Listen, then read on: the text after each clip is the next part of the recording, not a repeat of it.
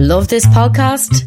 Support this show through the supporter feature from Acast. It's up to you how much you give and there's no regular commitment.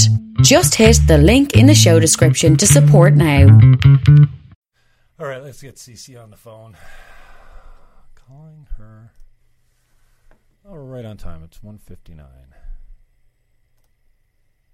Calling her at her home in Ireland. C C on the phone. Right? Oh, there she is. And then, are you with me? Oh, there you are. I think so. Look at you. Hi there. Hi. How you doing? I'm good, man. Uh, so I'm just gonna I'm just gonna try and get a capture up here, and we're already live on the fake book. I couldn't figure out. Oh, there you are behind my screen. Oh, I couldn't figure out how to get the copy of the link to put in the tweet. So rather than work up a big sweat, uh, I've decided so to forego the. Uh, the uh, link on Twitter. So it'll be up on YouTube later, and hopefully you can put it out there for your fans, and then um, maybe someone will see it and love it. Perfect. Okay, so I'm just going to go screen record here. It'll be up on YouTube later, and hopefully I got a little bit of a lag coming through. So, oh, maybe I'm still playing here. One second. Sorry, Robin. No problem.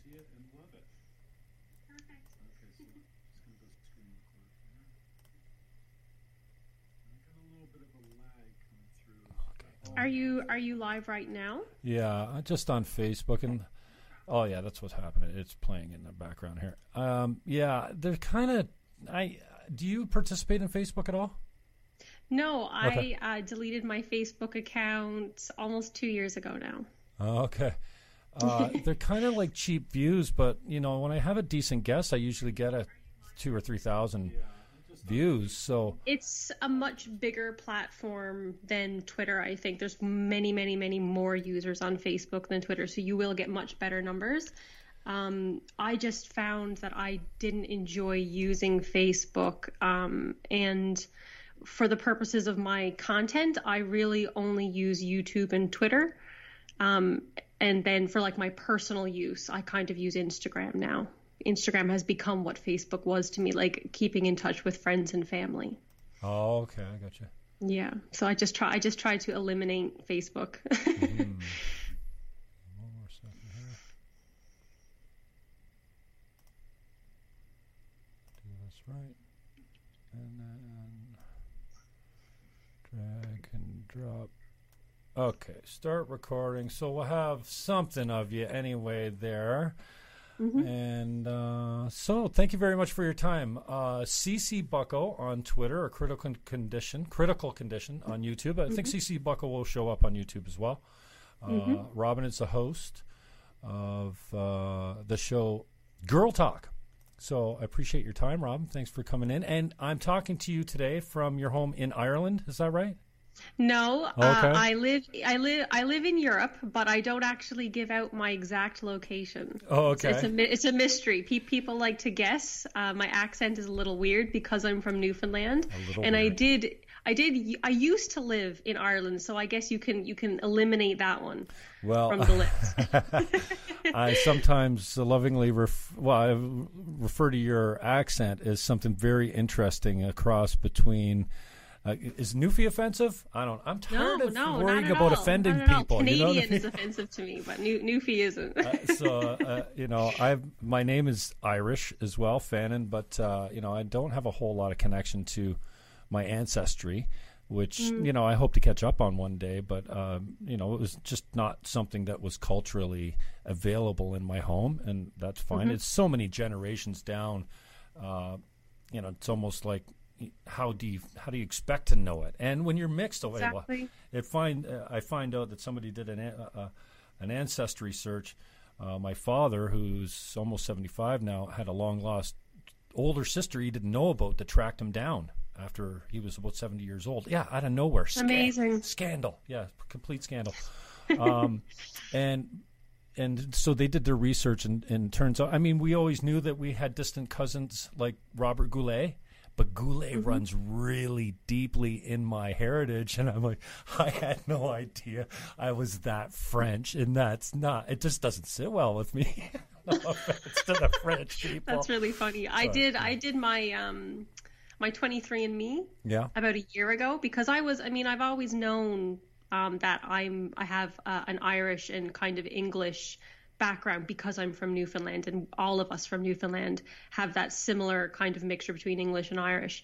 But um, just out of curiosity, because um, I didn't have much actual details about my, my family, I did the twenty-three and me, and I found out that I have, um, I think it's twelve percent of my D N A is also French German, which was, it was a big shock to me. Uh, to be honest, because I'd always I'd always more identified with the with the Irish English side of things, but it's in there. It's but, in there. There's especially no doubt about when it. You say "but," it's really there when you say "but." So just start at the beginning, if you could, and tell us a little bit about where where you started out, how you got here, who, and just give us a, a good primer and foundation on who you are. Okay. Well, um, as we said, I'm a newfie. And um, I was raised in Outport, Newfoundland, in a very tiny little um, dying fishing community, which now really just survives on tourism alone. And I was raised in a very uh, Christian and conservative household, which at the time I found very restricting.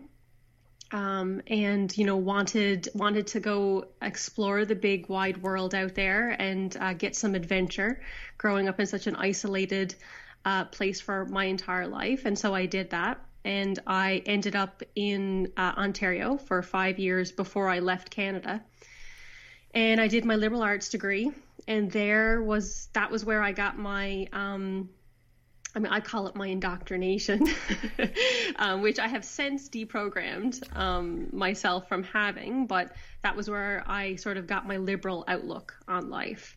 And that stuck with me for, um, well, yeah, the whole time I was in university. There was a very heavy liberal bias in, at my university. All my friends were liberal. And so this kind of, um, it made it difficult to, re- even more difficult to relate to my family, because I, I found, I felt like I, I knew everything, right? And I had, I had the new hip knowledge, and my parents and the grandparents were sort of stuck in the past.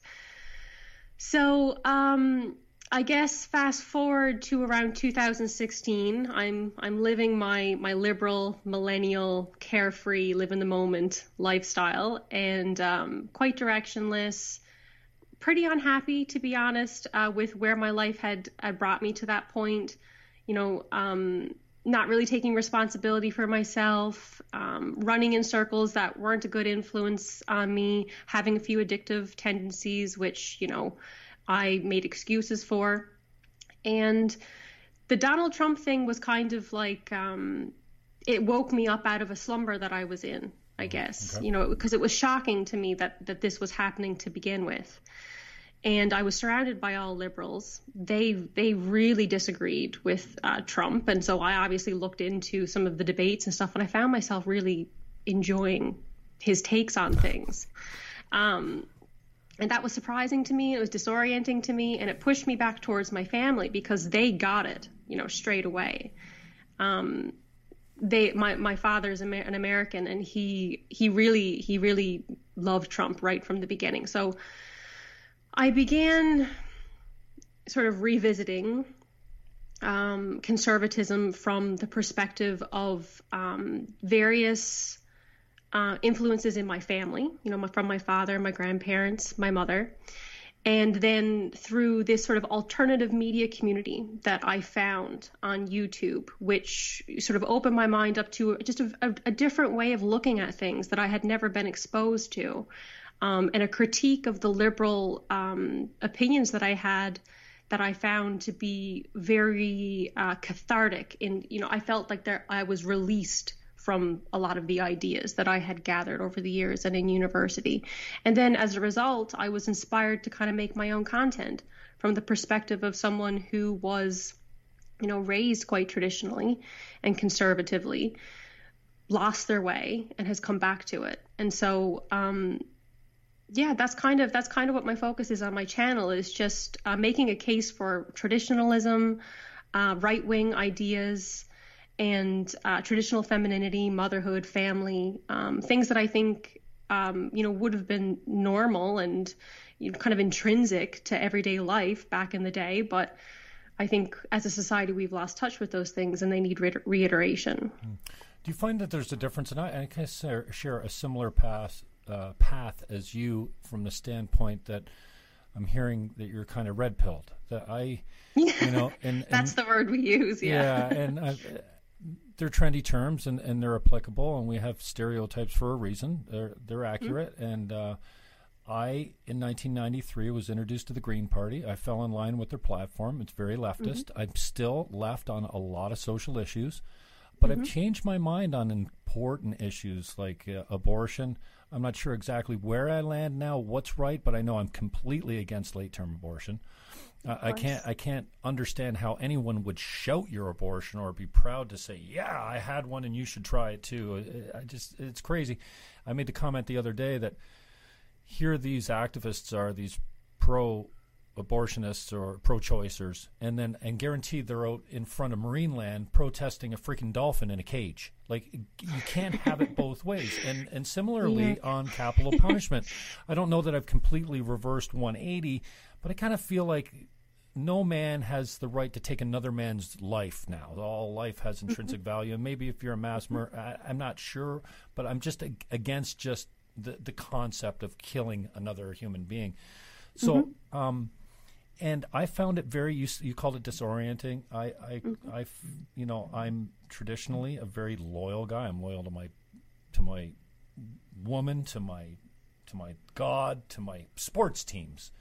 Yes, and of I course. Didn't know that I would feel so much pain coming off of what I once considered to be truth. Yes. And now yeah. I, ha- now I have a, you know, I have to give myself some credit because I've grown. I think I've grown in wisdom, and and I'm not twenty-four anymore.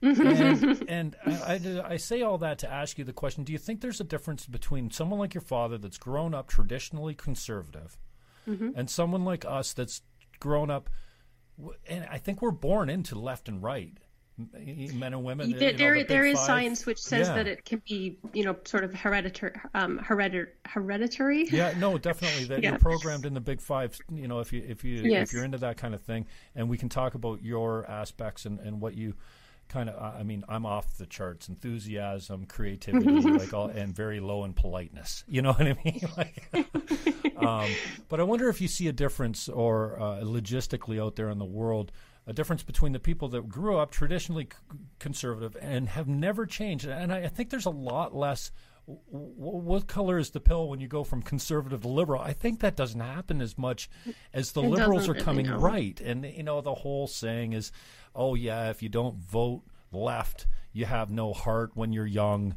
And, you know, when you're grown up, if you don't vote conservative, you, you've got no brain. I, I like that yeah. now because it kind of speaks to me as being super smart now, and I wasn't so much before. I have no problem saying, "Hey, I was young and idealistic," but I, I wonder if you see a difference in the person, in the people that have experienced this red pilling. You know, contrast that with people that just grew up conservative and stayed that way their whole time. Uh, I think if there is a. Uh, an element to like personality trait that would indicate someone who would be more likely to change their views, it would be um, openness or oh, openness great, to ex- to point. Experience, mm-hmm. right? Um, those characteristics tend to be associated more with liberal types, right? Mm-hmm. Being open to ideas and that right. kind of thing.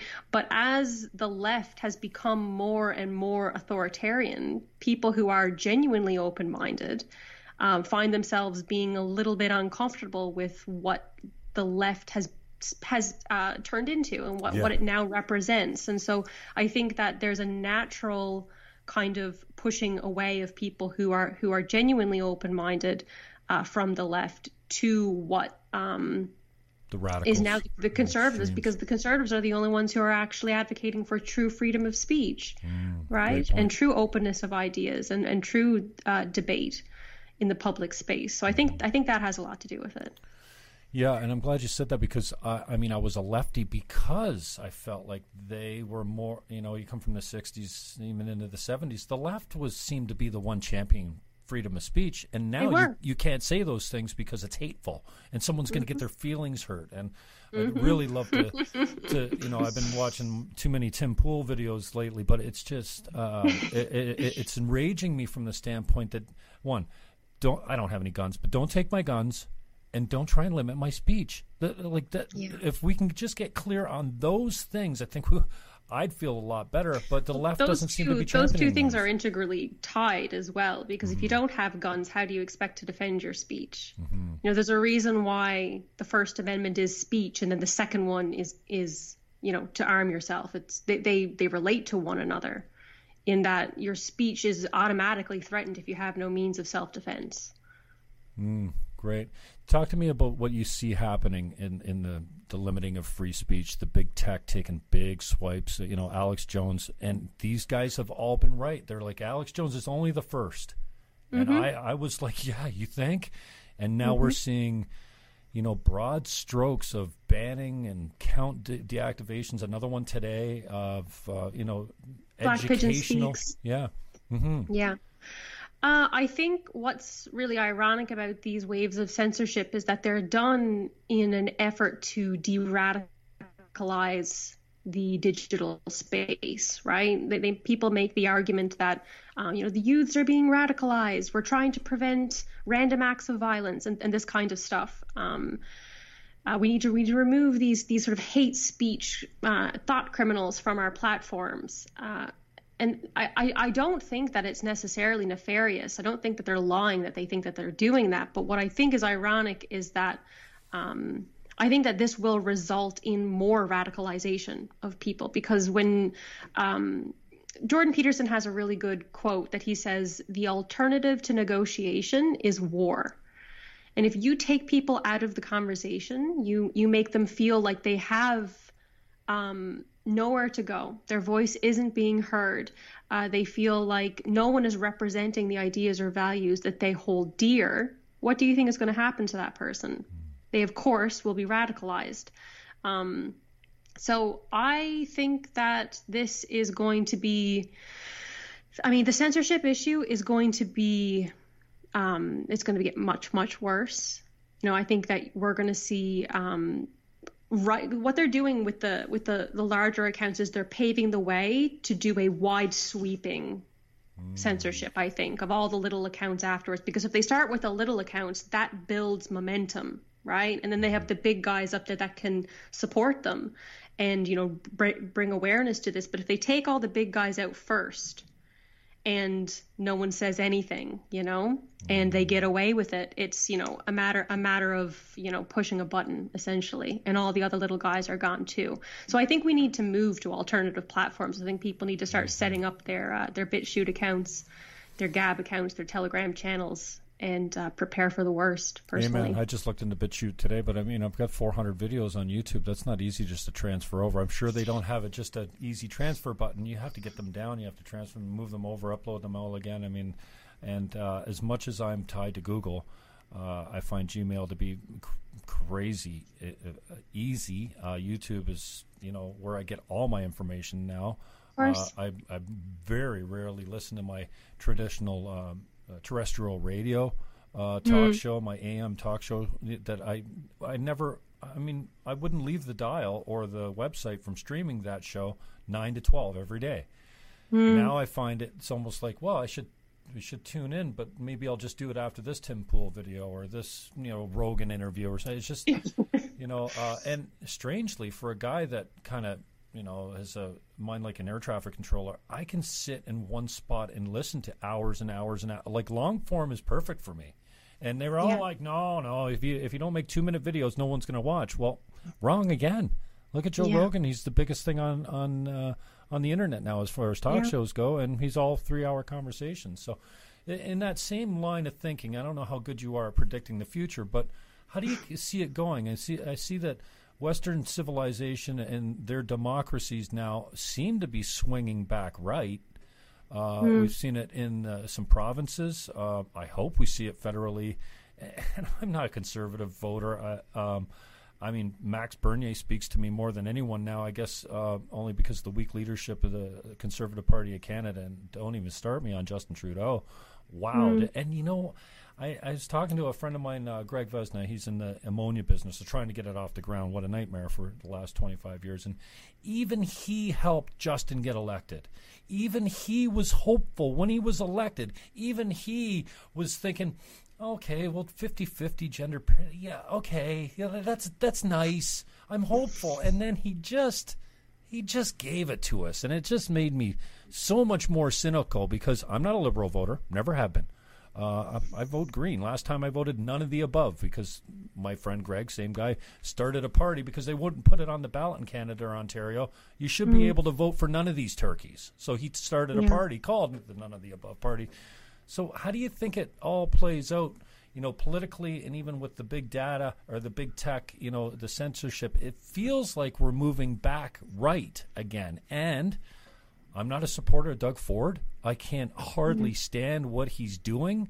But I'm so pleased to see him undoing everything the left did while they were in yes. power for twelve years. It's just a yeah. it's like, you know, if you didn't complain about false majority governments before, it looks good on you. Because here comes Doug Ford with his forty-six percent popular vote, he, yes. and he's mashing it down your throat. So I wonder if you got any ideas on how this all plays out. I know the pendulum's got to swing back and forth, and I also can can see right now that a lot of people get hurt that are in the way of that pendulum when it swings back.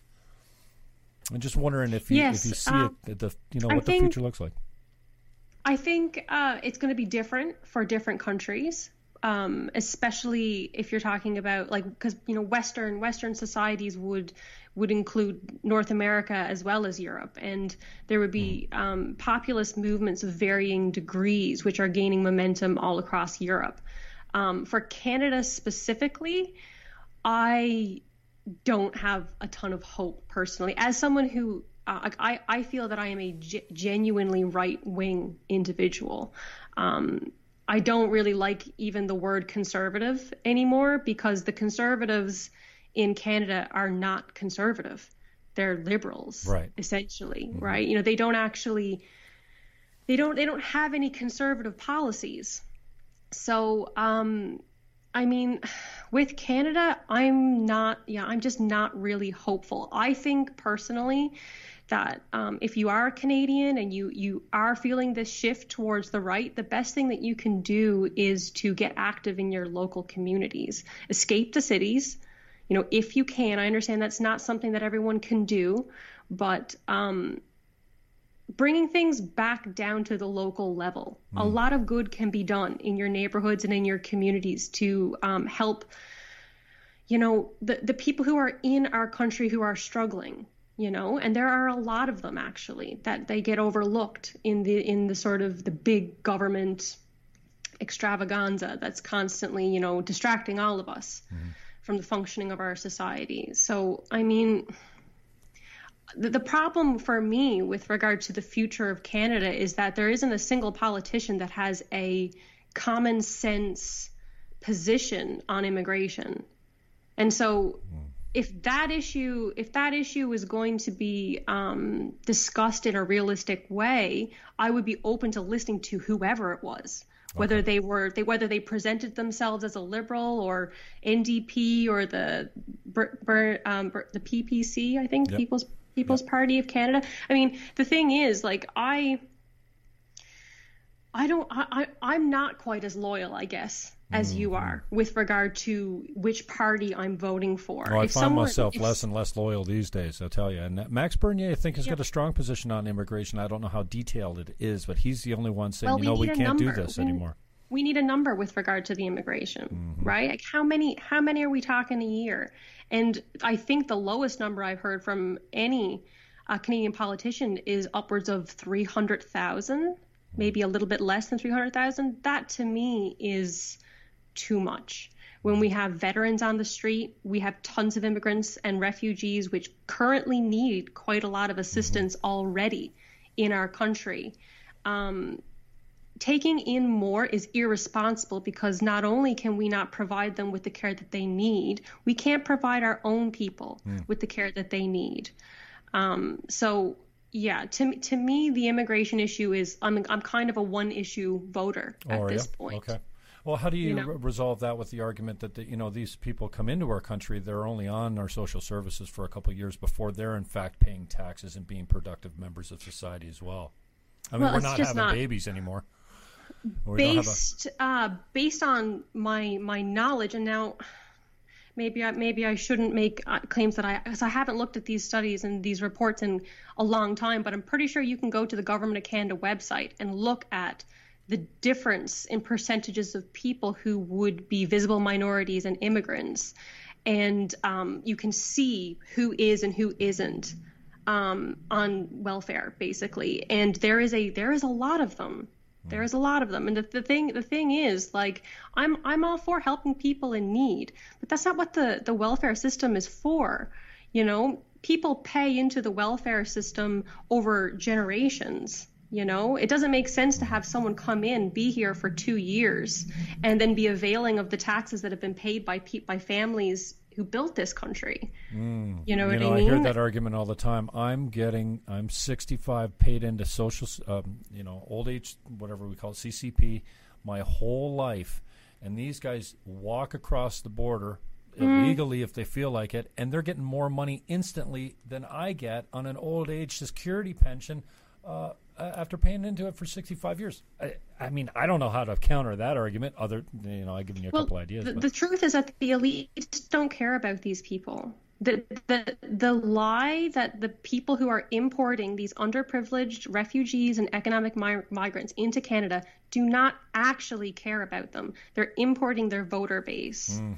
It's it's true by every metric that immigrants vote more liberal mm-hmm. um, than the uh, old stock Canadian or the original um, American demographics of the country. They always tend to, well, sometimes they're quite split, actually. I think it's it's it's been quite fifty-fifty among the white and European descent demographics. Um, we tend to not vote in in sort of homogenous blocks quite as often, but the immigrants, they, they genuinely do tend to vote more liberal.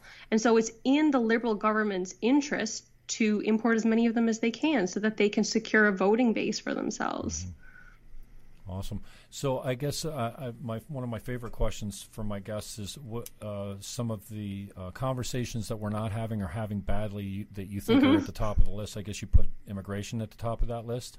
Yeah, absolutely. Because I think everyone is making everyone is making kind of arguments that are, most of the time it's just like, I want to show how virtuous I am, you know, and that's happening on both the left and the right. And the reality is that, you know, people who are at the bottom of society, who are working class people, who are struggling to find jobs, struggling to get on their feet, are the people who are most negatively affected by um, waves and waves of mass immigration. And I don't think that our government is even remotely able to um, properly help the people that they're importing.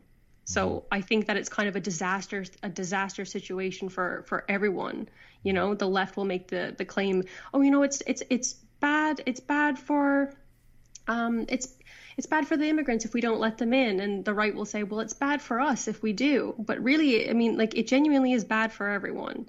It'd be much better. It would be much better off sending support to people in their home countries so that they can build and, you know, secure, stable societies for the countries that they live in, then import them and put them on welfare. You know, that's that doesn't seem like a, a proper long-term solution to me.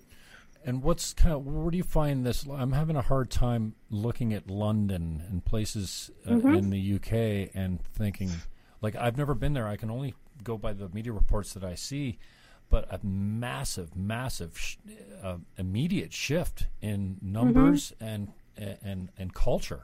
You know, it mm-hmm. seems like they, they're struggling with a real class of cultures of people that aren't assimilating or are not blending yeah. into communities. They're taking them over. And, I mean, mm-hmm. that, to me, I mean, I look across the pond and go, well, wow, that, that could be Canada. And that doesn't sound like a like a good thing. And I, I don't find myself overtly racist or intolerant of other societies. Uh, no. But you, you, I mean, you look at some of the real cultural issues over there now, and it's like you walk through neighborhoods that you just don't recognize anymore compared to even yeah. five years ago. Yeah, yeah, child child marriages are on the rise in the U K right now. Female genital mutilation is on the rise right now in the U K. Stabbings are on the rise in London right now. Um, there's there's a ton of tension right now between the L G B T community and the Muslim community, really? Which tend to be um, well, you know, very very um, devoted Muslims, people who are um, less, you know, less moderate or westernized Muslims tend to be kind of homophobic. If you, well, if you yeah, look guess, at yeah. a lot of, a lot of, you know, like very extreme Islamic countries, they tend to be very, very uh, violent and hateful towards people who are in the L G B T community. And the L G B T community is attempting to get, you know, sex ed programs, which deconstruct gender. Um, and normalize um, normalize those sorts of things in the minds of children, which I actually don't agree with personally. I don't I don't think that children should be learning these things in school. I think those are conversations for parents mm. and kids to be having. And so there's this clash between, you know, very uh, conservative Muslims, which don't believe in um, homosexuality as something which will ever be valid, and the L G B T community, which are trying to um, spread awareness and educate on the things that are important to them, right? So there's like this very fundamental clash of ideas uh, between these two cultures, and that's just one example of how mm-hmm. the sort of social order is breaking down in the U K. You, you know, I kind of, I kind of, I developed, I think, a false impression that the left and right was further divided. They, that might be true, and that we're at each other's throats more than we ever have been. I'm I'm quite sure that's not true. I mean, we we have had mm-hmm. civil wars where we were much more divided. Uh, of course. And I kind of fell for that idea also with men and women, that men and women seem to be all like violently wide apart and then at each other's throats more than they ever have been. I've come to the clu- conclusion since then, and kind of did so, a deep dive on the Big Five and, and learned a lot trying to solve this issue, and I came up with the idea mm-hmm. that no, it's just the extremes, the radicals on, on the tail ends of the distributions that have the, a really loud voice now with social media. And mm-hmm. they convinced the ninety-five percent of us moderate m- moderates in the middle who are silent, that say nothing, that they speak for the majority when they when they really don't. And mm-hmm. you know, going back to this idea, like I think the Jews and the Christians and the Muslims all need to have a, a, a really important conversation about how we're moving forward. And, you know, and mm-hmm. religious tension has been around since the beginning of man. I get that. And sometimes True. Even the gods change, you know what I mean? Um, and, and left and right politically, men and women politically, this idea that, nope, you're a bigot, you're a, you know, the name calling, and we're done. I mean, what what's going to have to take place? And I wonder, Do, do you buy into the idea that the moderate middle needs to be mobilized and needs to get active and part of the conversation? Because right now we're just leaving it to the wackos on, on both ends, both of which most of us in the middle are looking both back to bo- both sides going, would you guys all shut up? You're idiots. Like, we don't, we're not like that. You know, we're not radical and extreme like that. Um, I mean, I, the middle... No, I mean, like personally, uh, I think I think that the truth and what's right can be found on the right side. I guess that would make me further right than you are.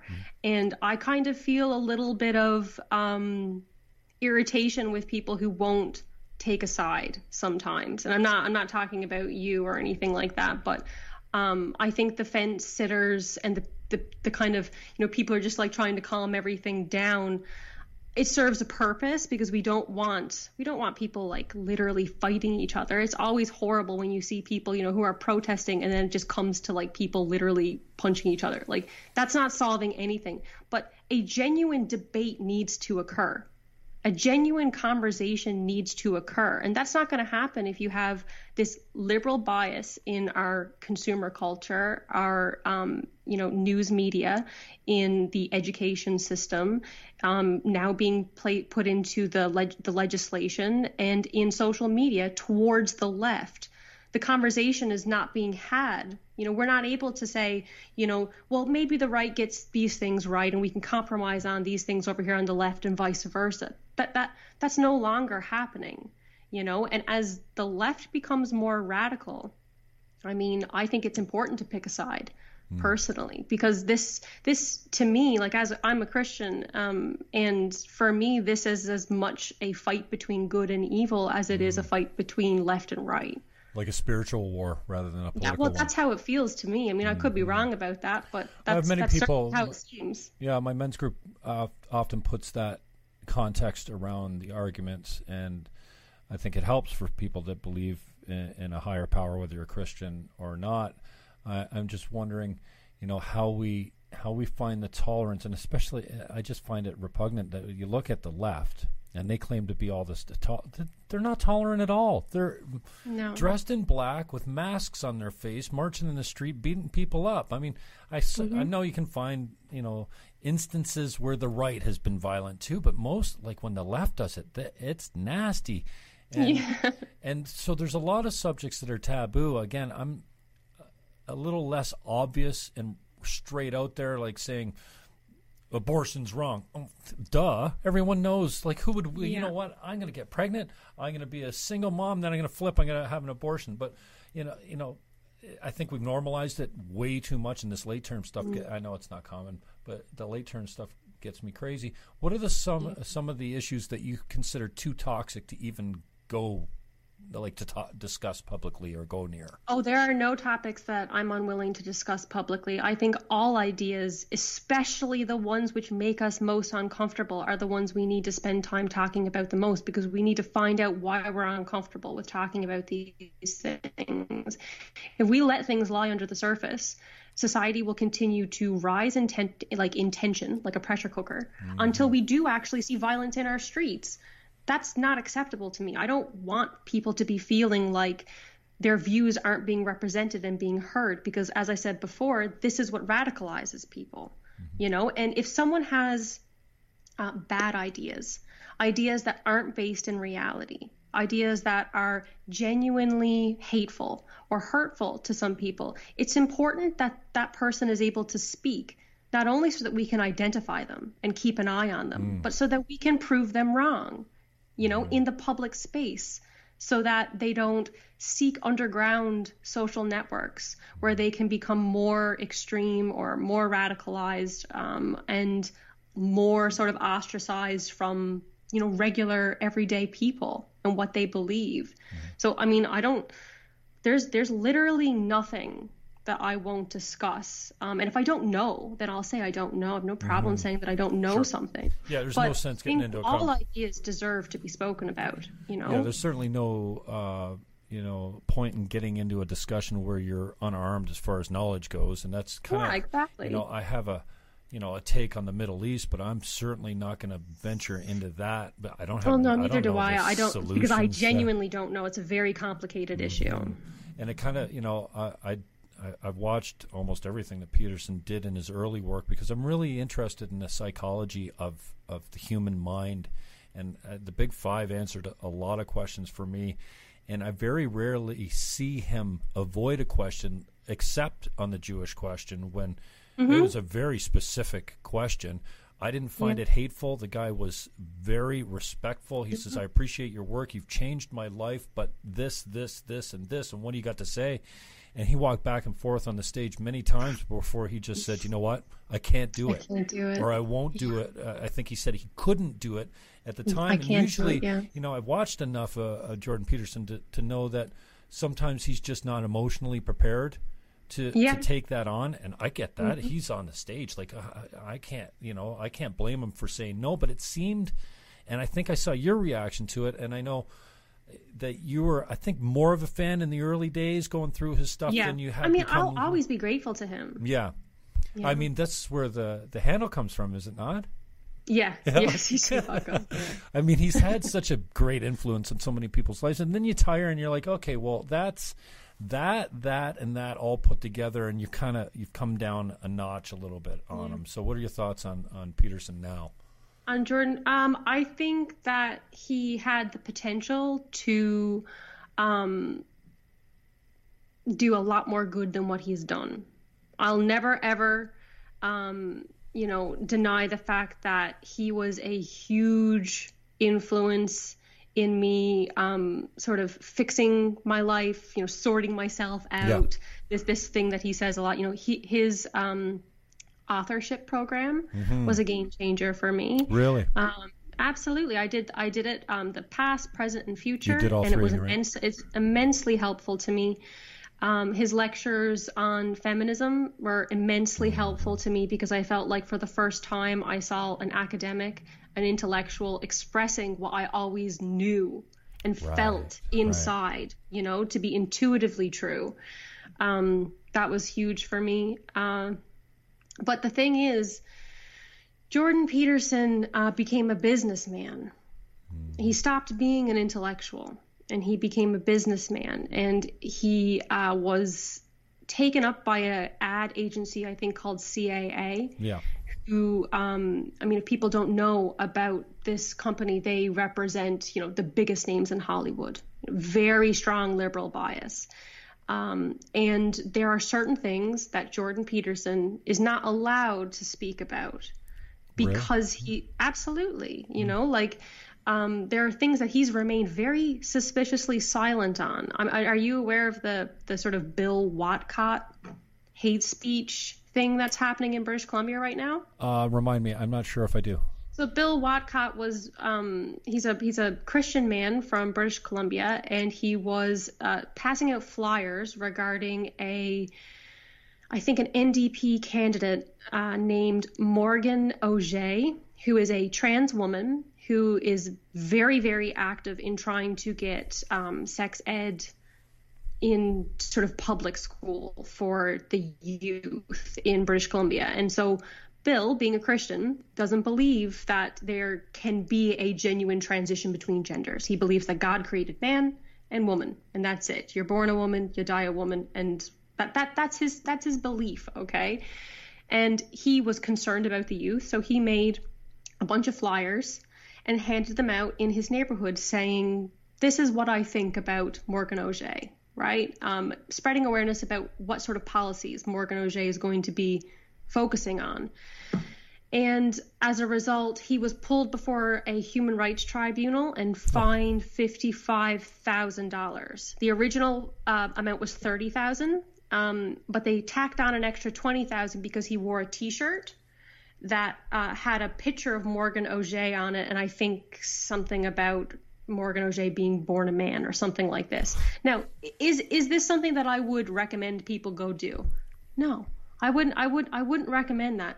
Um, do I think that um, Bill has every right to express his religious beliefs during a political campaign and make his community aware of what his personal opinions are? Absolutely. I don't think that. Um, he did anything wrong personally. You know, I think it was, I think t- you could make the argument that it's offensive, right? But sure.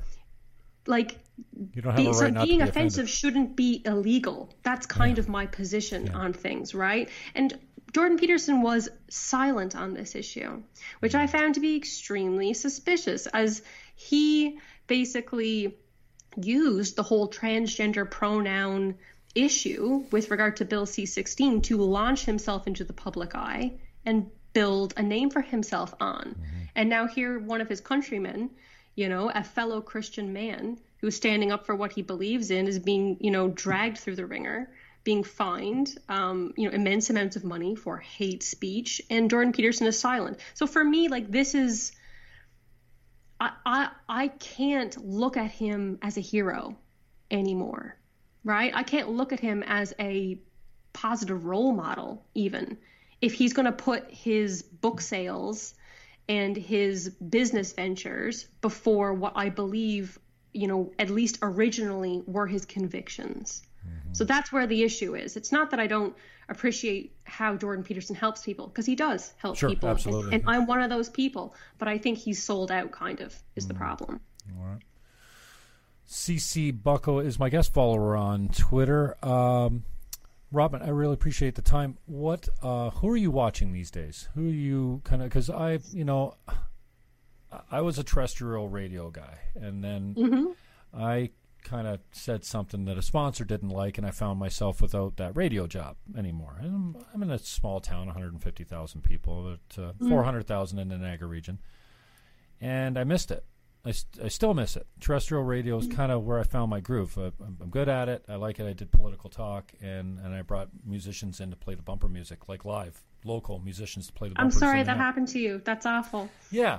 Uh, and I, But, then, you know, I found a little solace in, like, you got to get fired in, in, in that industry. You have to get fired. Like, I told these guys, like, it's it's, it's my goal for you guys to actually fire me three times. Which means you have to hire me back two more times. Like, you know, like I, I really am committed to coming back.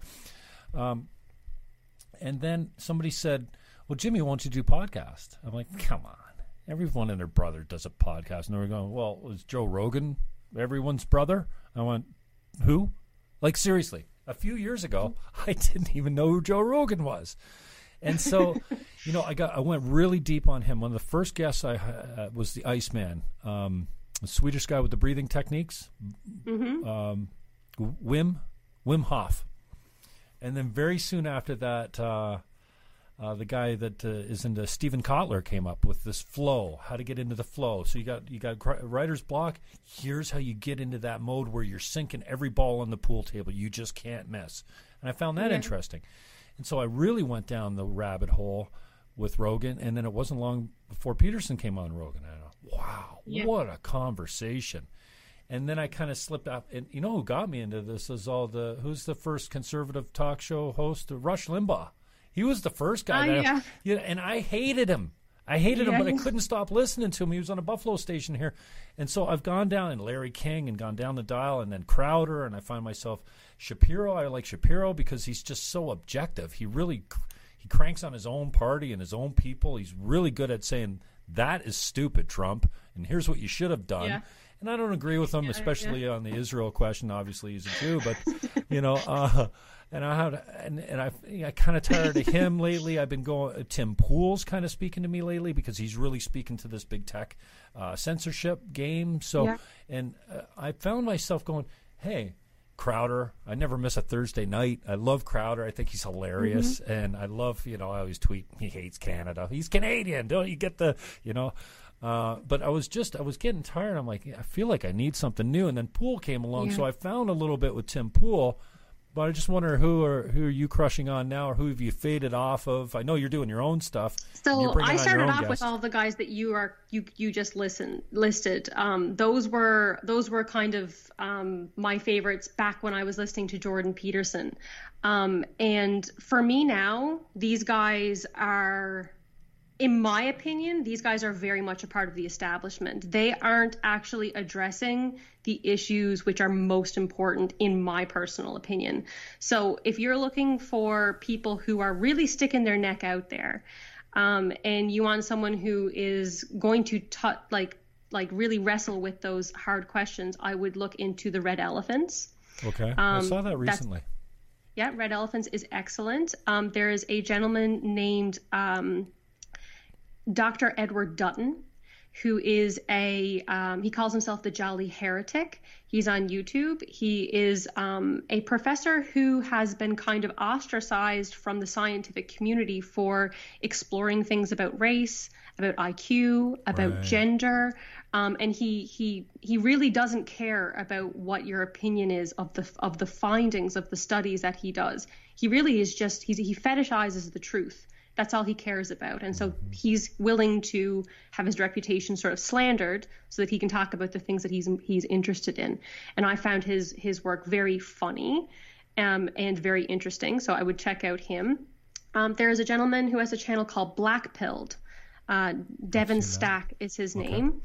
He primarily does propaganda analysis. So he takes, um, you know, old Hollywood movies as well as new movies and T V shows, and he does these very intricate breakdowns of um, the sort of social engineering and social programming that goes into propaganda and relates it to what we're experiencing today in modern life. And it's I mean, his exposés are some of the best on YouTube, in my opinion. He's got like well over, I think he's got two hundred thousand subscribers right now. He's a big account, but he's shadow banned, so you won't bump into him. Oh. He's not going to be recommended to you if you're watching Stephen Crowder, Crowder and Ben Shapiro. Okay. Wow. he's more, he's more edgy. Um, Uh, who else is really good? I mean, I personally, I like to watch a lot of women lately because I'm doing my Girl Talk series.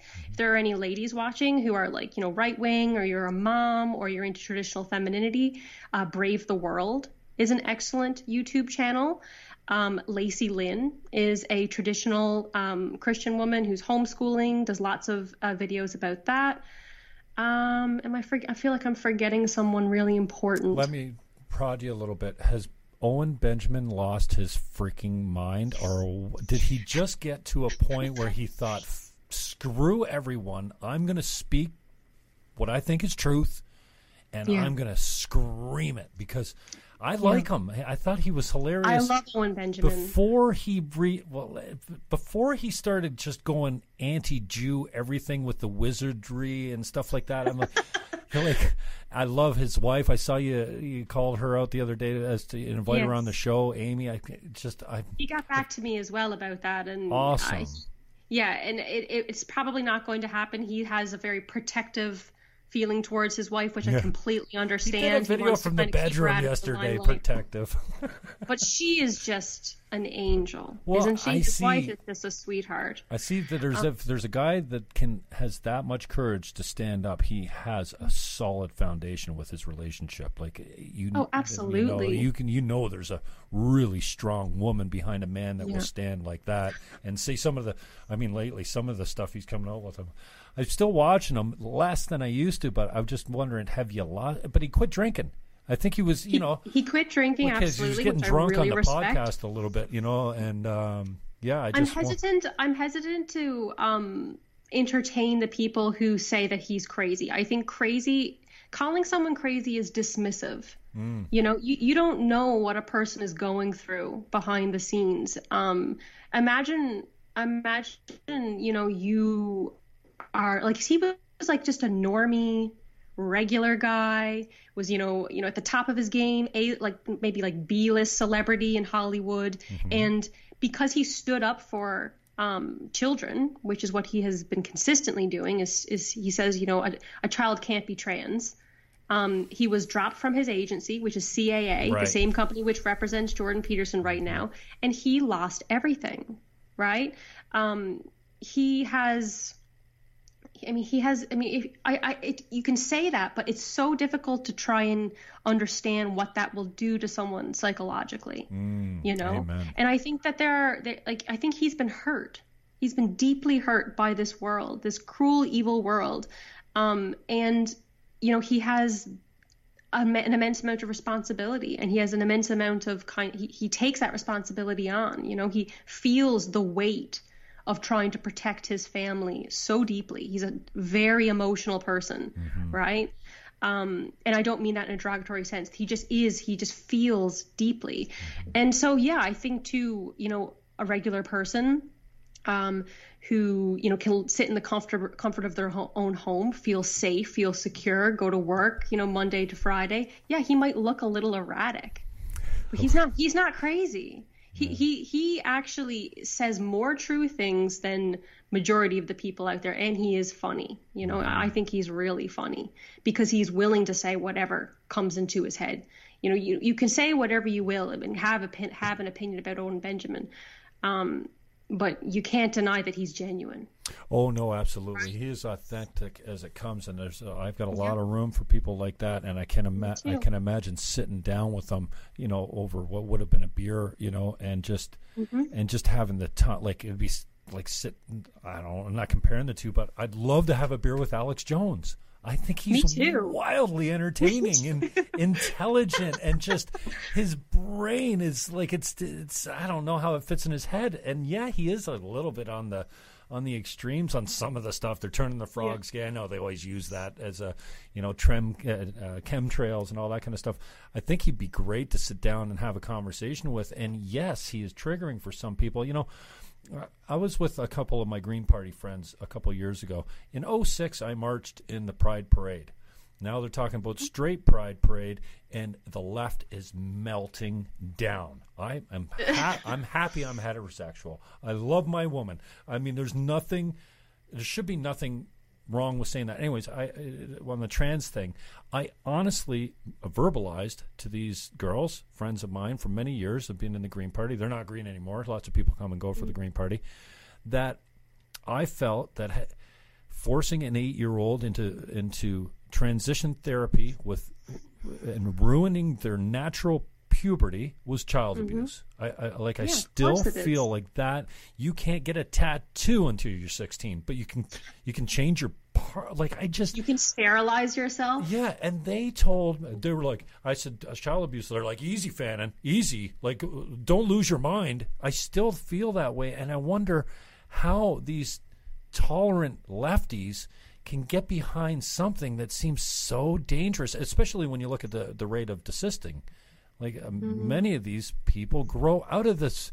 And, yes. you know, we've all heard the horror stories. I don't use the extreme stories all the time of the idea that, you know, your kid comes up to you while he's five or seven years old and says, I want to be a girl. And that if you don't take him immediately to a psychiatrist or to a th- to, to a, a, a specialist that trains in, in transition, that you could lose your child.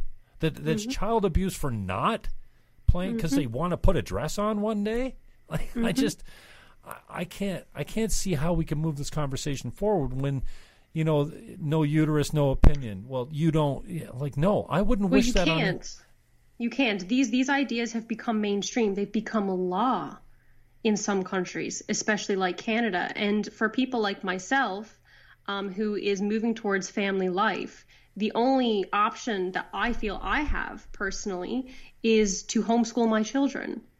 And to network with Christian people who are of like mind and have a very small network of people and just, you know, back away slowly from the decline, you know, because the way the left is manipulating society has a genuine momentum behind it because it's backed by the corporations, right? You're not going to stop that with, with reasonable discussions on the internet. Try how we might.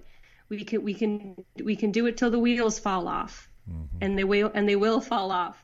Um, and I don't think that we should stop, you know, until all of our all of our options are taken from us. But if you're talking about, you know, the real culture war, you know, that we, we use that word, the culture war, mm-hmm. unless you're willing to um, get involved in local politics, you know, it's we're, we have a trajectory. And we're moving towards it swiftly. So if you don't like where this is heading, find a place that's rural, get out of the city, plant some potatoes, get some chickens, go to church, and hope for the best. That's, I mean, that's that's that's what I'm doing anyway.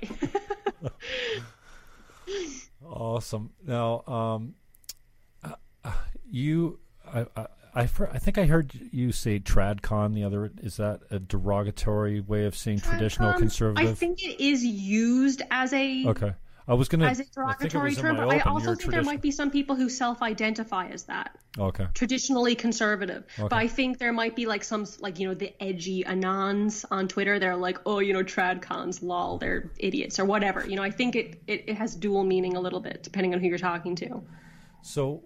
What do you see as a threat to our traditional Western values? I, I look at, um, I feel like, you know, Nietzsche was kind of right. Yeah, God is dead. We killed him, and mm. the blood's on our hands, and now we're going to pay for it. Now, I'm not saying that mm. everyone needs to be Christian. I'm saying as a, you know, a, uh, a fundamental foundation of Western society, it, it was always in some sort of God. And yeah. and as we move away from that, Um, also for me, and I talked to Zuby a little bit about this, this issue of fatherlessness. You know, mm-hmm. uh, Robert Bly has a beautiful video that's old. It's called the Ga- A Gathering of Men. Uh, I don't know if you've mm-hmm. ever seen it, but I, I think you'd enjoy watching it. And he talks about, you know, we took the man out of the field where he stood behind uh, beside his son, and his son got this this food, this through osmosis from his father, just being next to him. He got mm. uh, mentoring. And then you take the man and you put him in the factory, and he comes home with short patience, tired and edgy, and he's not interacting with his boy like he should be. And yes. now we've taken women out of the – we put women in the workforce. I don't think we've fully seen the impact of that. But, you know, from a traditional point of view, and, uh, you know, I like to think I'm traditional when it comes to, you know, God and, and family. I think those are, you know, what held the glue that held society together, especially mm-hmm. mother and father in the same house. And now mm-hmm. we're seeing a rate of, you, uh, you know, fatherlessness in the States and the black communities upwards of eighty percent. Well, who do you think's going to mentor them? So they're being mentored by gangs rather than the elders, good people yeah. that care about them. You know, uh, I wonder about your thoughts on the impact of, of that. Um, well, it's it, it's devastating, the effect that, that, you know, rampant sort of atheism and this kind of new age woo-woo kind of, um, what's it called? Um, it's like a mysticism, you know, that you get among the hippie types and the yoga teachers and, you know, the pot smokers and this kind of a thing. You know, like this is this is sort of what's replacing politics, and that is what's replacing, you know, what traditional religion, um, you know, the role that that held, I think, in society for a really long time.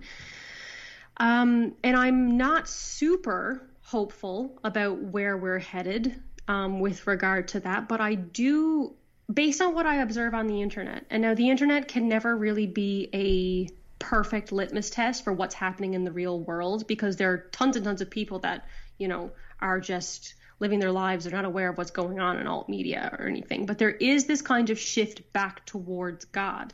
And I made a video about this called The God Pill, um, which um, is the antidote to the black pill. What's the black pilling again? The black black pill means that you're you're you have a sense of hopelessness. So you take the red pill, you see what is happening in the world, right? Then you want and to then, kill yourself. And then because of that, you get black pilled, which means that you're just like nihilistic, like what is happening? It's over, okay. Right? And so the antidote to this nihilistic hopelessness that many of us feel after we've woken up to the state of our societies is God. And this is a shift that's happening among the youth right now. You see tons and tons of young men who are converting to Catholicism. Um, and now I'm not personally a Catholic myself, I'm an Anglican, but um, I think that there is a kind of movement by the church um, for people who are um, fed up with this kind of meaninglessness in their lives. And the thing is, I, I don't go to church just because it's good for me, even though it is good for me. I go to church because I believe in God, and I believe the good guys win in the end. And so I think that there will be a drawback to the church in God's time. I think it's a part of God's plan to, you know, have the, like, because there is a play to existence, you know, and I think that in order to really establish the meaning of the church and how valuable it is to us as a society and as individuals, we need to be reminded of what happens when we lose touch with that, you know. And so the world, the world is the devil's playground. Um, and it maybe will be for another couple hundred years. We don't know, right? Mm-hmm. This this war between good and evil, between traditionalism and modernism, has been going on for a very long time, and it will probably outlive all of us. Um, but it's important that we do our part. We don't give up hope. Um, we we you know trust our gut, because God speaks to us all the time. You know, when you have a feeling that something just isn't right in your belly, yeah. um, you should trust that feeling. And um, I'm hopeful that, even if I don't see a shift back to the church, and even if I don't see the kind of society that I wish we had, um, you know, in my lifetime, that that's what's going to happen in the end. Mm-hmm. So I appreciate your thoughts on uh, seeing as though you're traditional. How do you, I appreciate your thoughts on how you measure men and women. Uh, you know, mm-hmm. what, what is the, uh, especially men, uh, what well, is the measure of a good man? Sorry? Um, opinions when it comes to gender. What's that? I have very politically incorrect opinions when it okay. comes to gender. All right. Um, I don't think that my opinions are without nuance. Like I, I accept that some people will not fit into the mold, but um, based on the studies that I have seen, men are, uh, they on average, right? Men are more intelligent than women. There is also a larger degree of variety um, in I Q among men than in women. So you have men that some men will have like one hundred sixty I Q, right? And then some men have really, really, really low I Qs, like like you know, sixty or like eighty or something, you know? Mm. And there's a wide range of variety. You have more people in, in the middle part, right? And their average is higher than the average of women's. And then they have this ge- these a lot of geniuses, right? Mm-hmm. Um, and if the feminists would have you believe that there are no female geniuses because of oh, patriarchy, right? No, that is no, that's not true. It's a it's a biology thing, right? Yeah, it's a drive. Um, women thing. on yeah. average tend to not have as much variation on the ends of the bell curve, right? And we're more we're more huddled towards the middle, mm-hmm. and our average is lower than men, right? So there's that biological difference between men and women, which, I mean, when you're talking about brains and intelligence, there is a lot of debate going on, you know, even in the scientific community about whether these things can be trusted and whether or not I Q is a valid form of measurement for um, intelligence and this kind of stuff. But I do think that more so um, our bodies, our physicality is just obviously different, right? Our endocrine systems are different. Everything about us in terms of how we think, our strength abilities, our hormone levels, our reproductive uh, roles, they're different, right? We are different. And the men have an, ad- an advantage. They tend to be smarter. They tend to be stronger. They don't have to carry babies inside their bodies for nine nine months and give birth to them, which can be very traumatic. And take care of them um, for fifteen years. And feed it, exactly. Mm-hmm. Like, yeah, it's it's it's not fair, ladies, okay? Like, I know, it, seem, it seems like, you know, God has it out for us and he's picking on us and we got the short end of the stick, but it is what it is. Accept your role with grace and dignity. Do it with your head held high.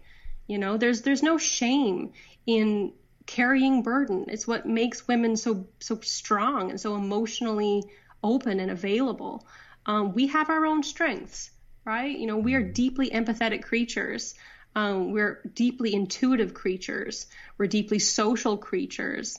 Um, we're deeply nurturing creatures, all things that men don't really have as much skill in. Mm. And if you want to play the game of what's, you know, the more important yeah. area of expertise, that's just relevant to me. You know, I think we are complementary. Absolutely. Um, in many ways. And the differences we should accept and just get over, get over it. Yeah, it sucks. You know, if you don't want to have a baby, there are immense amount of options. You know, I, to modern women. I'm glad you said that. You don't have to do that gestational work if you don't want yeah, to. Yeah, but I mean, women are designed to have babies, and they think like they were designed to have babies. Men, uh, I think, are just, you know, I think uh, being in a, in a in a loyal, committed relationship, I think men were designed to impregnate everyone around them. You know, I think it's it's uh, you know, almost a construct of society that, oh, this is how we do. I don't think we're like geese. You mate once yeah. and you're together forever. You're just locked in this happy matrimony. It takes a lot yeah. of work to be loyal to your woman, to to not yes. think, oh, well, down to this green grass over there, I didn't see that before. So uh, I, I just interested in your your idea of measurement, the character. Like, w- what do you look for? And men and women, like, what do you put highest on the list? Is integrity, obviously. Communication, mm. I don't know. Where would you... When you're, when um, you're, like if I was going to be like talking about like a, a mate or a friend. Yeah, first so that, and then also on the other side for women. Yeah. Okay, so if um if I'm looking for a mate personally because I want a traditional setup where I can be a mom because I want that, you know, shock, shock horror. I want to be a mom. um. I want to be a stay-at-home mom. I want to be um, a homeschooling mom. So I need a man who is a provider, who wants to provide, who's not going to feel resentment because he is providing for me. I want a man who takes uh, pride in that ability to look after his wife and his children and let her fulfill the domestic role to the best of her ability. Um, that's number one. That's before looks. That's before intelligence. That's before anything. You know, wanting the same things in life, whatever they happen to be, is kind of essential. Um, if you're if you want a harmonious relationship, if you don't want a family life, right. then you know make sure you're you're with a guy who also doesn't want family life, right? right? right. So there needs to be that kind of uh, future-oriented um, analysis. Do you want the same things? Can you move forward hand in hand towards the things that you both want? Um, Also, I think um, um, this is something that you really only find out about a man with time, but, um, you know, aggression and testosterone levels um, can predict whether or not someone is going to be a violent individual or not, right? And so you want to know how a man fights, right? Um, does he play fair? Mm. Is he going to get violent? Is he willing to listen to you? Um, is he going to, um, you know, dismiss everything that you're saying because you're just a woman, right? There's this, there's this stereotype, I think, that right wing and masculine men, um, that they, they hate women and they think they're all stupid and they just don't listen to them. It's not true. Um, there's a great degree of respect. And you see that, you see that like very easily when you watch, um, like Owen Benjamin interact with his wife. He wow. honors her, right? Oh, so you yeah. want a man who's going to honor you, um, and accept his role as the head of the household. Mm. Um, and for me personally, he has to be a Christian. Um, you can tell a lot about a person, whether or not they're going to go to church with you. And, um, for me, it's like, it's like this safety net, because it's not like he would just be betraying me if he were to cheat on me or to lie to me or to steal from me or to hurt me. He would be betraying his God, which is far deeper punishment. Mm. And I think that, you know, to, to both, to both of you be in the relationship and to be honoring each other and to be honoring God simultaneously generally provides for a very harmonious and happy relationship. Um, I think for men, um, if you're looking for a woman who you want to be your wife, um, shyness can be a good indicator of, um, you know, not being the kind of girl who engages in promis- promiscuous sexual relations with like lots and lots of men. You know, like a girl who sleeps with you on the first date, like, sorry to let you know, but she's, if she sleeps with you on the first date, she has done it before. She, you know, she probably will do it again. So if you want, if you want a girl who, um, is, you know, has self-respect, carries herself with dignity, how she interacts with you will give her a lot of information, give you a lot of information about how she interacts with with other men and has interacted with other men. And it's kind of, it's kind of similar. Like, is she going to respect you? Is she going to honor you and, and, um, appeal to your authority in the household, you know, mm. or is she going to be bossing you around all of the time and expecting like this, everything equal, always equal? Well, you know, mm. I, I did this chore, this chore, this chore, and you only did this chore and this chore, you know, keeping tabs. This is a very womanly thing that women do. Mm. It's not, It's not, you know, women and feminists have this sort of competitive feeling, I think, between themselves and their men. Um, and this can translate into uh, the the relationship. Men don't want um, a woman who's going to compete with you, right? They want a man who's going to compliment you.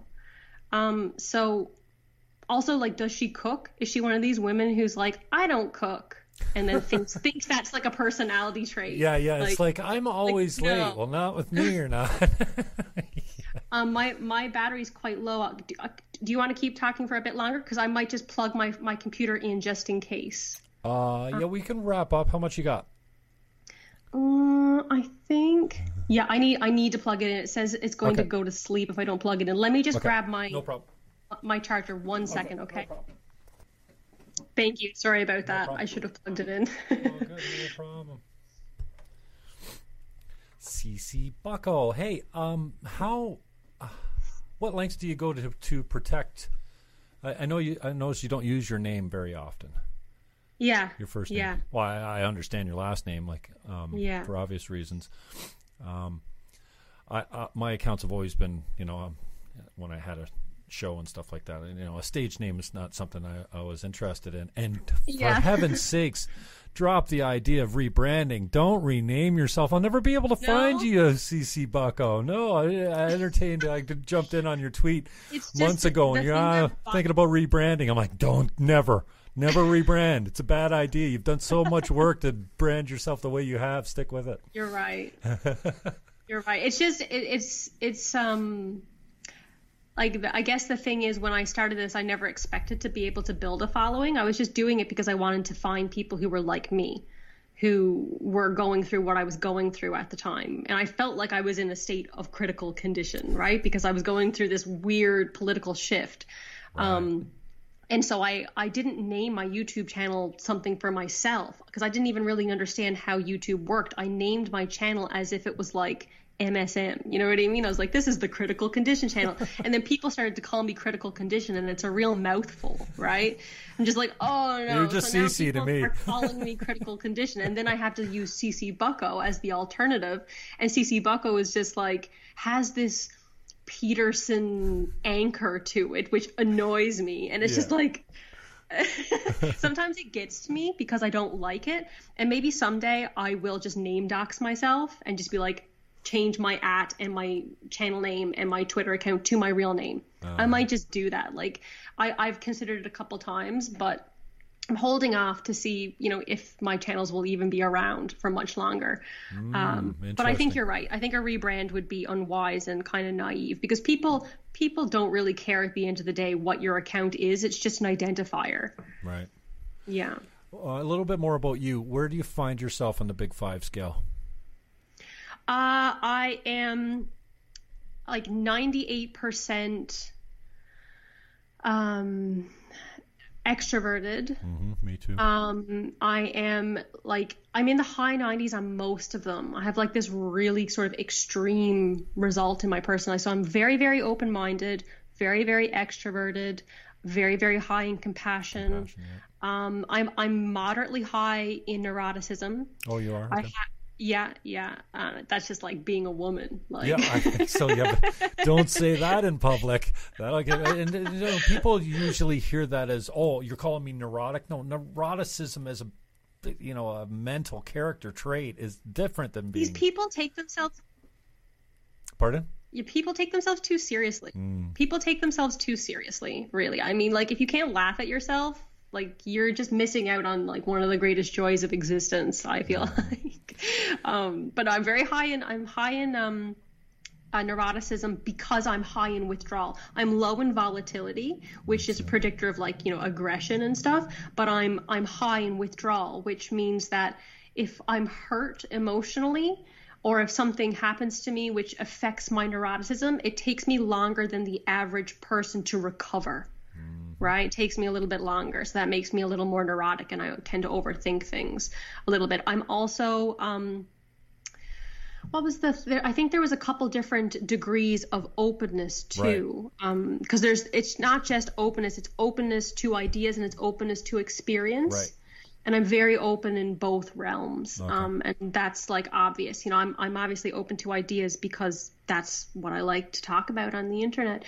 And in terms of experience, you know, I've lived in, this is the fourth country, including Canada, that I've lived in, in my life. Um, I've traveled all over the world. I've experienced all different cultures, um, for long periods of time. I love trying new things. Um, there's basically no food you could put in front of me aside from maybe like dog that I wouldn't try, you know? Mm-hmm. So like, that's, that's kind of my personality, which it, my personality actually predicts liberalness. Yeah. Um, I think it's really just that, um, I was raised as a Christian and as a conservative person, um, that I maybe inherited those qualities from my parents, and then the environmental influence on top of that kind of solidified it for me.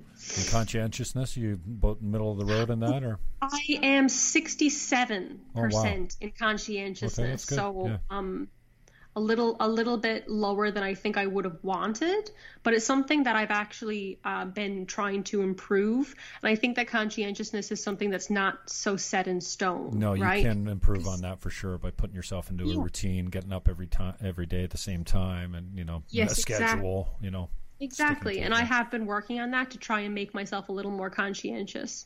Yeah, I'm uh, lowest in politeness. Hard to believe. Oh, I'm very high in politeness too, which is agreeableness. I'm very high in agreeableness. Really? Yeah. Yeah, no, I'm like both pathologically high in agreeableness. Awesome. Um, what's next for you? What are you up to other than the show? So um, my focus right now is um, talking. So I guess talk, well, it's talking with women on my Girl Talk series. I believe that there's a little bit of a gap in the market um, I don't mean like economically, I just mean the content's not out there. Um, that's kind of like for right-wing women by right-wing women, you know, because the right wing tends to be a little bit of a boys club. The guys are like, you know, e-girls, like stay away, e-girls. What, we don't, what's the e-girl? I've been be, seeing this in relation to Ashley internet, Sinclair just means and internet stuff. Girls. Oh, okay. They're, yeah, they're right. just being mean, kind of. Now, there are right. a lot of women actually, which like genuinely do take advantage of their role sometimes in the movement, and they tend to like sort of sell out the movement for personal gain. And so the guys in the movement genuinely do have um, a justified distrust, I think. But for those of us, I think, in the movement who, you know, we just want to be good role models for younger women. We want to make a case for nationalism. We want to make a case for Christianity. We want to make a case for traditionalism. And we want to do that in a feminine way. We, so I, I think that I want to kind of build this little gender segregated space where women can talk about womanly things. We can talk about what's important to us from our perspective.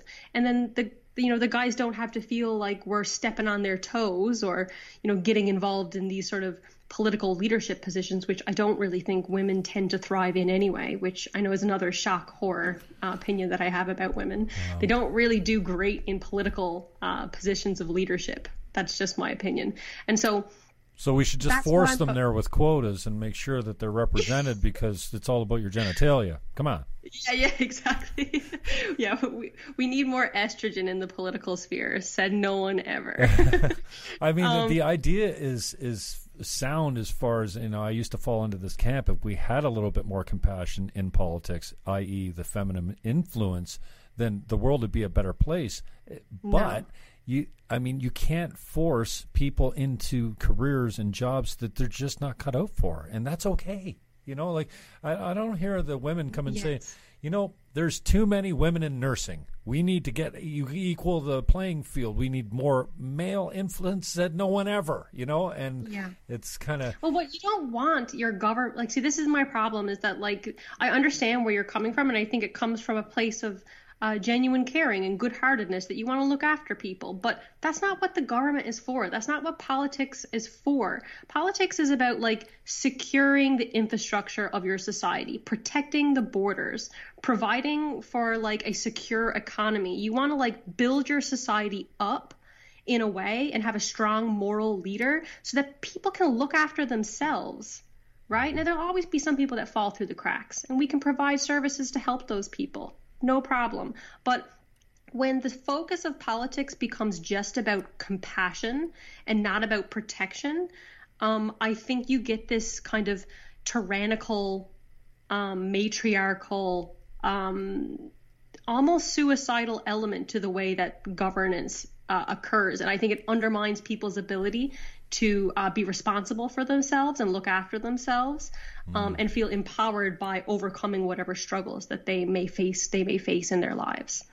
Yeah, personal responsibility seems to be lacking more than ever nowadays. You know, mm-hmm. and it, you know, we talked about this earlier. Oh, I'm always late, or, you know, there's no integrity in being late. Uh, Zuby was late the other day for an interview. Shot me a quick D M and said, "Bro, I'm running late," and I'm like, "Thank you." There's integrity yeah. in that. I really appreciate, because otherwise I'm yeah. sitting here thinking I'm disrespected. What's or, going like, on? Yeah, well, what's going on? So I have a lot of time for that. Um, uh, what uh, what do you find yourself? I hate the word triggered, but what do you? What are some of the issues or some of the, the points of view that you look at on social media and you just go, oh my, like you you can't even um, make time for?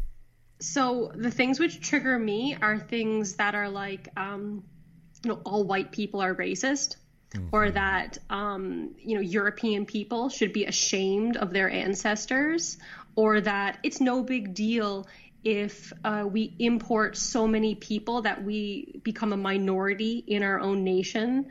Um, th- children being given hormones, like we discussed earlier, I think is one of probably my biggest triggers, uh, because I just feel this kind of maternal need to protect the children who I feel like are being genuinely abused and sold a lie, and it's irreversible what's happening to them.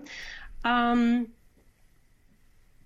I think those are, those are like the top four things, you know, mm-hmm. um, like being a Newfoundlander, I have a very strong sense of um, like national identity and ethnic identity, which is distinct. To, it's like it's it belongs to me. It belongs to my family and um, the people who are from Newfoundland and of Newfoundland. I don't think anyone, just anyone can be a Newfoundlander. You know, we are a distinct people. And I think that it would be a, a, a big shame if Newfoundland became downtown Toronto. I'm sorry to say. I think downtown Toronto has its place in the world. No one's trying to take downtown Toronto away from anyone, but we don't want the whole world to look like downtown Toronto, you know? And I think that um, for the people out there who say, you know, uh, you know, anyone can be Swedish, anyone can be British, anyone can be German.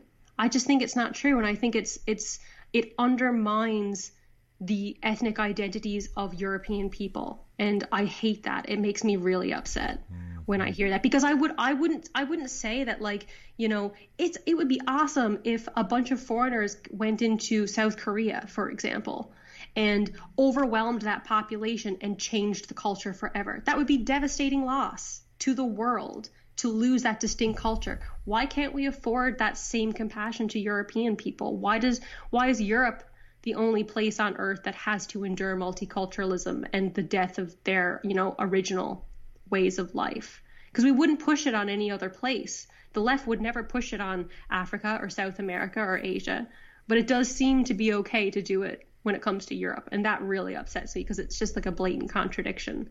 Mm-hmm. What do you take the most guff for out there on social media when you take a stand on something? What do you get the most blowback from?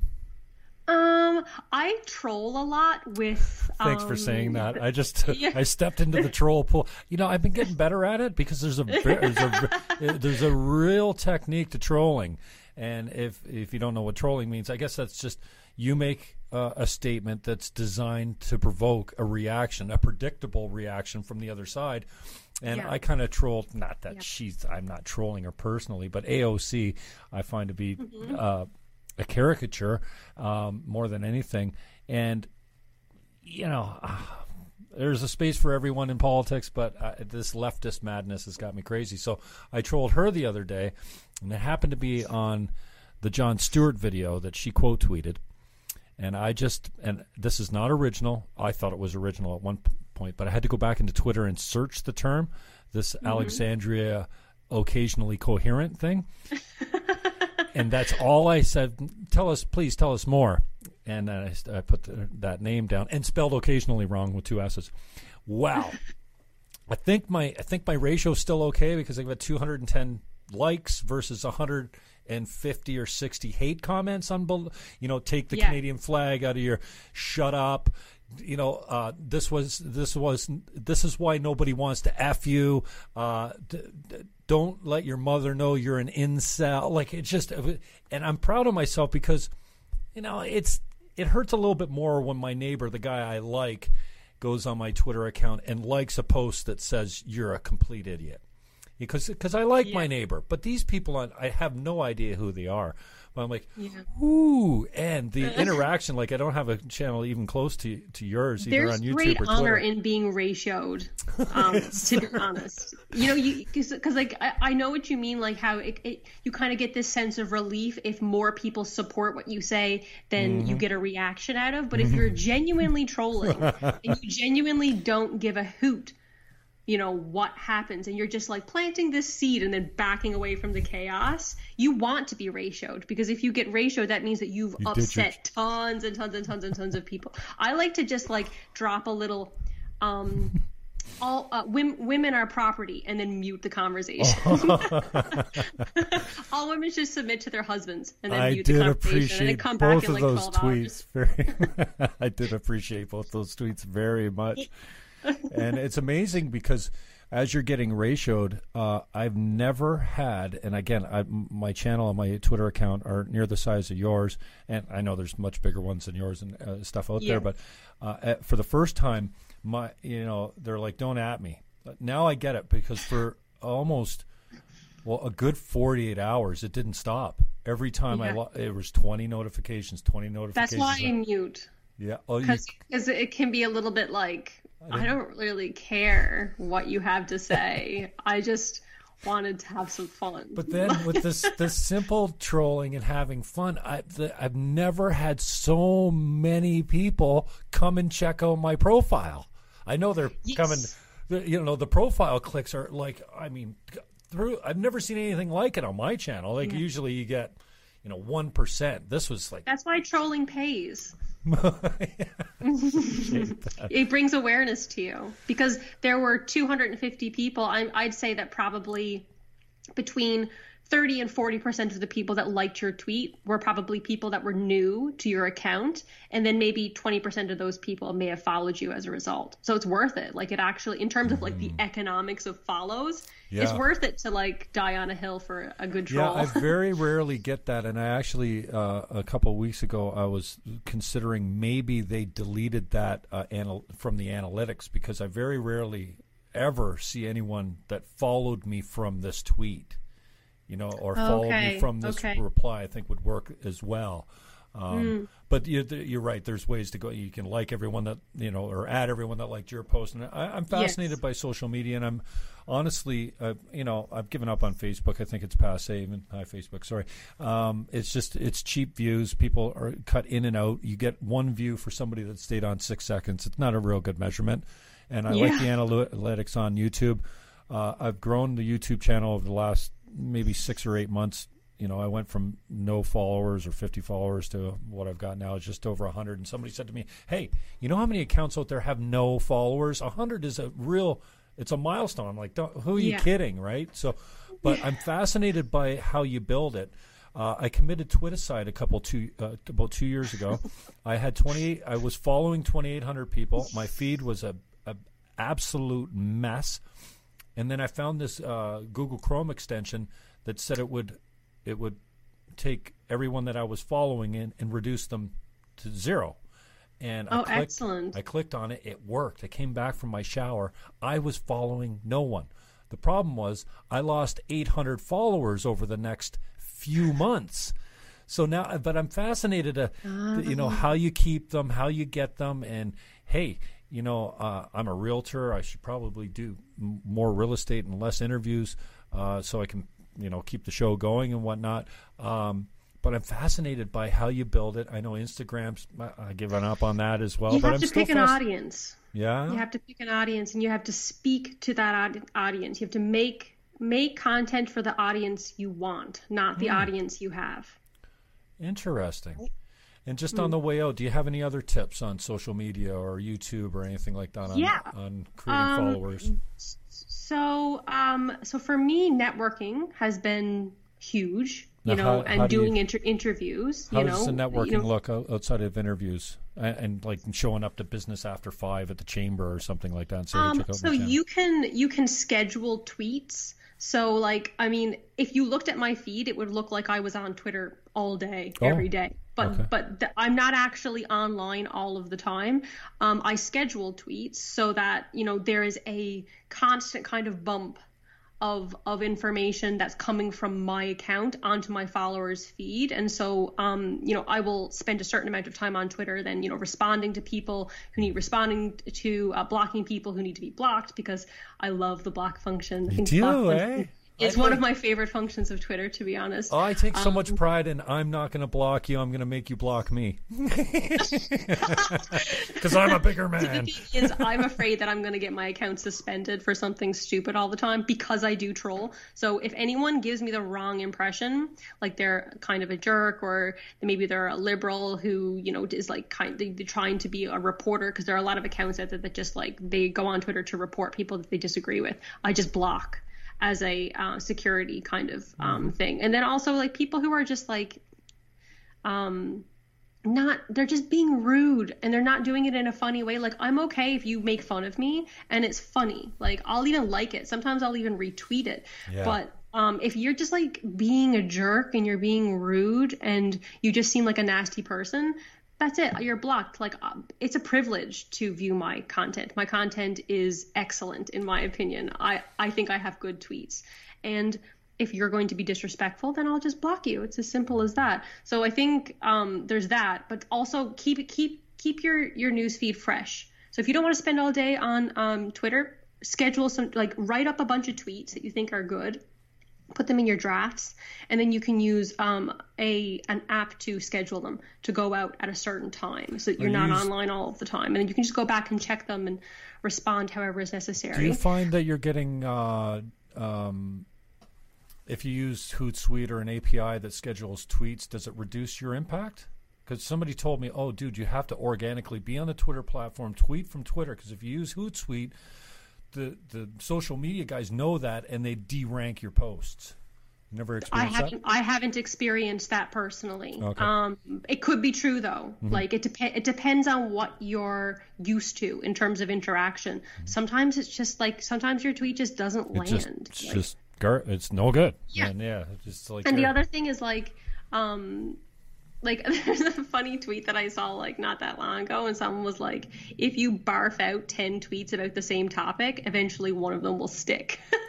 And it's true, you know what I mean? Like, try try being ironic, you know, with a post. Like, instead of just being like, this is bothering me, what an outrage. You know, like, there's tons of that on, mm. on Twitter. I like to, like, get a, get a nice image, you know, and then...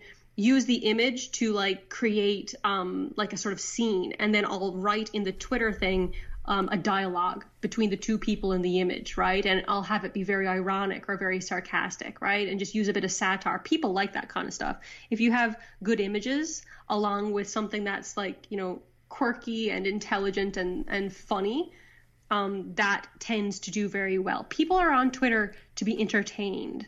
They're not there to be finger wagged at, right? Mm. So keep it light, keep it funny, try it, don't lose your sense of humor. Like mm-hmm. people don't people don't go on social media to like um well I guess some people go on social media to learn things, right? It's good to spread information that's um useful to you, but it can be a dark place, social media. And mm. I think that some of the accounts that are the best that I like to follow are ones that keep their sense of humor and they entertain me and they, they make me think differently about uh, things that, you know, everyone might be talking about, but they all have the same take, you know?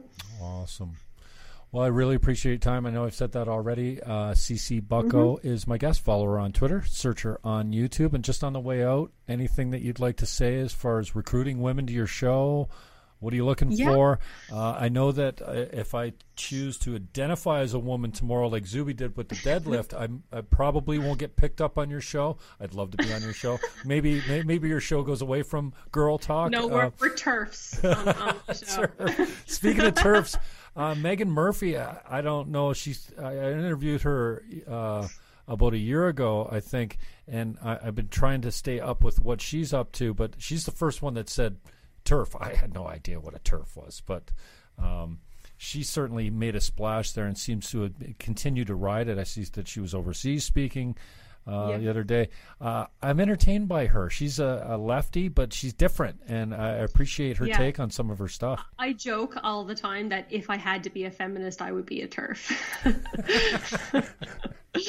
Now you don't. You, am I right you, that you don't see? I always identified as a feminist, but now I think it's much much less needed. I, I used to think that. Oh, feminism know, this... has done serious damage to women mm. and to society. No, feminism is bad. Okay, like I, I'm sick of this. Like you know, oh, feminism is good um, as long as it's just about uh, work equality or just about um, the, the vote. No, it's not good.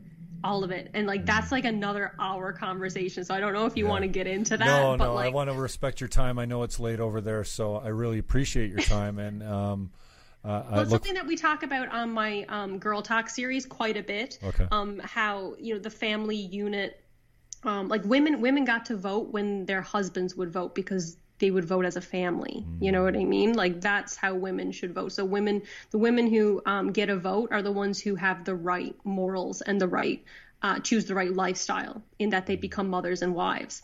Um, and obviously like if, if you have a workforce, right, and then there's a wage for that workforce and then you double the workforce, what happens to wages? They go down. Right. So the only people that really benefited from women entering the workforce, in my personal opinion, is the corporations and the employers and the elite that got to drive down wages for everyone and make it so that, you know, a, a single family can't survive on one income anymore. Right. Mm-hmm. So that's we talk about these sorts of things um, all the time on my Girl Talk series from the fem- female perspective. If you're a Canadian woman or a Christian woman or just a feminine woman and you're sick of the uh, mainstream, you know, pop feminism perspective and you just want some fresh ideas, um, check out my Girl Talk series, because I interview not just right-wing women, but sometimes, um, you know, c- centrist women and um, women who wouldn't necessarily consider themselves nationalists. Some women do consider themselves nationalists. I think I have a nice variety of That's women. That's a tough one to broach these days, the nationalist, uh, you know, the... I know Faith Goldie comes out with this quite a lot. I know she takes a yeah. lot of heat for saying, you know what, my culture is sure important does. to me, and uh, her Christian views and all that. And, and this idea that, you know, I, I once had a lefty, an N D P candidate uh, here who's now a city councilor. Uh, he just moved to make uh, tampons free in city uh, uh, facilities. Um, he and, and there was a, an incident where the pro-life people were on the corner. I don't know if you've seen this, but in my community, the pro-lifers come out and they carry these graphic images of aborted babies. Yeah, and I don't like that. And and uh, you know, I don't like that either. It makes me, you know, uh, it, it just destroys me inside. Um, yeah. Even though uh, I'm kind of on their side, abortion's a really bad thing, and it's taken way too lightly. Um, mm. So, but the, the there was an incident. A man approached these people and kicked over, like, kicked their signs and booted and broke all their signs up. Well, that's assault, right? Yeah. So I'm in stand favor. Stand for property too. I stand for free speech far more mm-hmm. than I stand for anything else. So if these guys want to bring their signs out, they have all the right to do that. Do I agree with it? It's probably not the tactic I would take. And I spoke out, and my now counselor told me that if I if I put, I said, oh, so. Free speech over assault for me, because, mm. you know, I, I don't think he should have assaulted. That's a crime. They weren't committing a crime, and he labeled me a woman hater because because because, I, because I'm not because I'm not fond of abortion, and I'm like he, like this is where the it always breaks down for me. You know, like you can't think about how twisted that is. That's so twisted, though. Like, mm-hmm. think about the logic of that, that you have to support um, women's, like, the the business enterprise of wi- of women having abortions um, to be in support of women. That's just the most, like, demonic mm. thing in the entire world. Like, it's not, the thing, the thing about abortion is that Um, I do th- like I think both sides kind of get some things right and some things wrong. Yeah, their extreme know? arguments on both sides are ridiculous. I would there agree really with are, that. And there are some circumstances where I think that an, an early term abortion, which is not paid for by the government, I think women should be responsible for paying for their own abortions. Um, I also think um, like early in the term. Um, like, you know, uh, first term abortion would be the, would be another regulation. I think, um, you know, I think it is fair to call it uh, a form of health care. You know, if the child is going to have severe disabilities, is going to be living in suffering for its entire life, right? Some women are saints and they say, I'm willing to make that child's life as, you know, comfortable as possible for as long as possible. I'm taking that burden on, you know, let them do that. But if there are women out there who who believe that um, bringing a child into this world uh, so they can look after it while it's living and suffering is not the best option for their family, they should be able to take that option, I think, as long as they're responsible about it and they do it early in the term and they pay for it themselves. Mm. Um, there's also the element of like ectopic pregnancies, which are life-threatening. Um, these uh, these pregnancies, they they get sort of stuck in the fallopian tube, right. And if the baby develops there, the woman can be made infertile. This is that that's a healthcare issue, right? Mm-hmm. And the, the procedure is very similar to an abortion um, when it's not ectopic, when they remove that. Also, like women, well, one in five pregnancies end in, in miscarriage, and the procedure that we call abortion, a D and C, is technically the same procedure for evacuating a miscarriage pregnancy, which the body cannot release itself, right? Mm. So it's literally the same pro- it's the same procedure. So there is this kind of like, there is this gray area that I think the right miss out on, because they're like, it's not healthcare to kill babies. And it's like, well, that's not the art. That's not the argument that I think everyone on the left is making. There are some, you know, um, complications with various types of pregnancies where a woman who is responsible and uh, goes to the doctor early enough can deal with it through the medical sector. And I think that that's fine. I don't think that's a moral issue. Um, what I don't like is this, like you said, the shout your abortion. I'm proud of my abortion. I can have as many abortions as I want. And my it's no first abortion was my favorite one. Yeah, like this kind of stuff. Like that. I should have had an abortion. That harms women because, like, think. women who have abortions, majority of them actually do. Um, they, I think a lot, maybe not majority, I shouldn't speak without knowing this uh, for sure because I don't know it for sure, but I would imagine that there are women out there who have abortions and they struggle deeply, mm. right? Because it's it's not something that I think is an enjoyable experience. No. And by minimizing the severity and the trauma of something like going through an abortion, you um you, you sort of neglect Um, the psychological aftermath of having an abortion, wh- which would shame a woman into seeking help if she wanted to get help because she was dealing with depression or shame or guilt as a result of doing it. The the, the, the solution isn't destigmatizing abortion, no. right? It's giving that woman health care and having a real conversation about, you know, the trauma and how heartbreaking and devastating having an abortion probably is.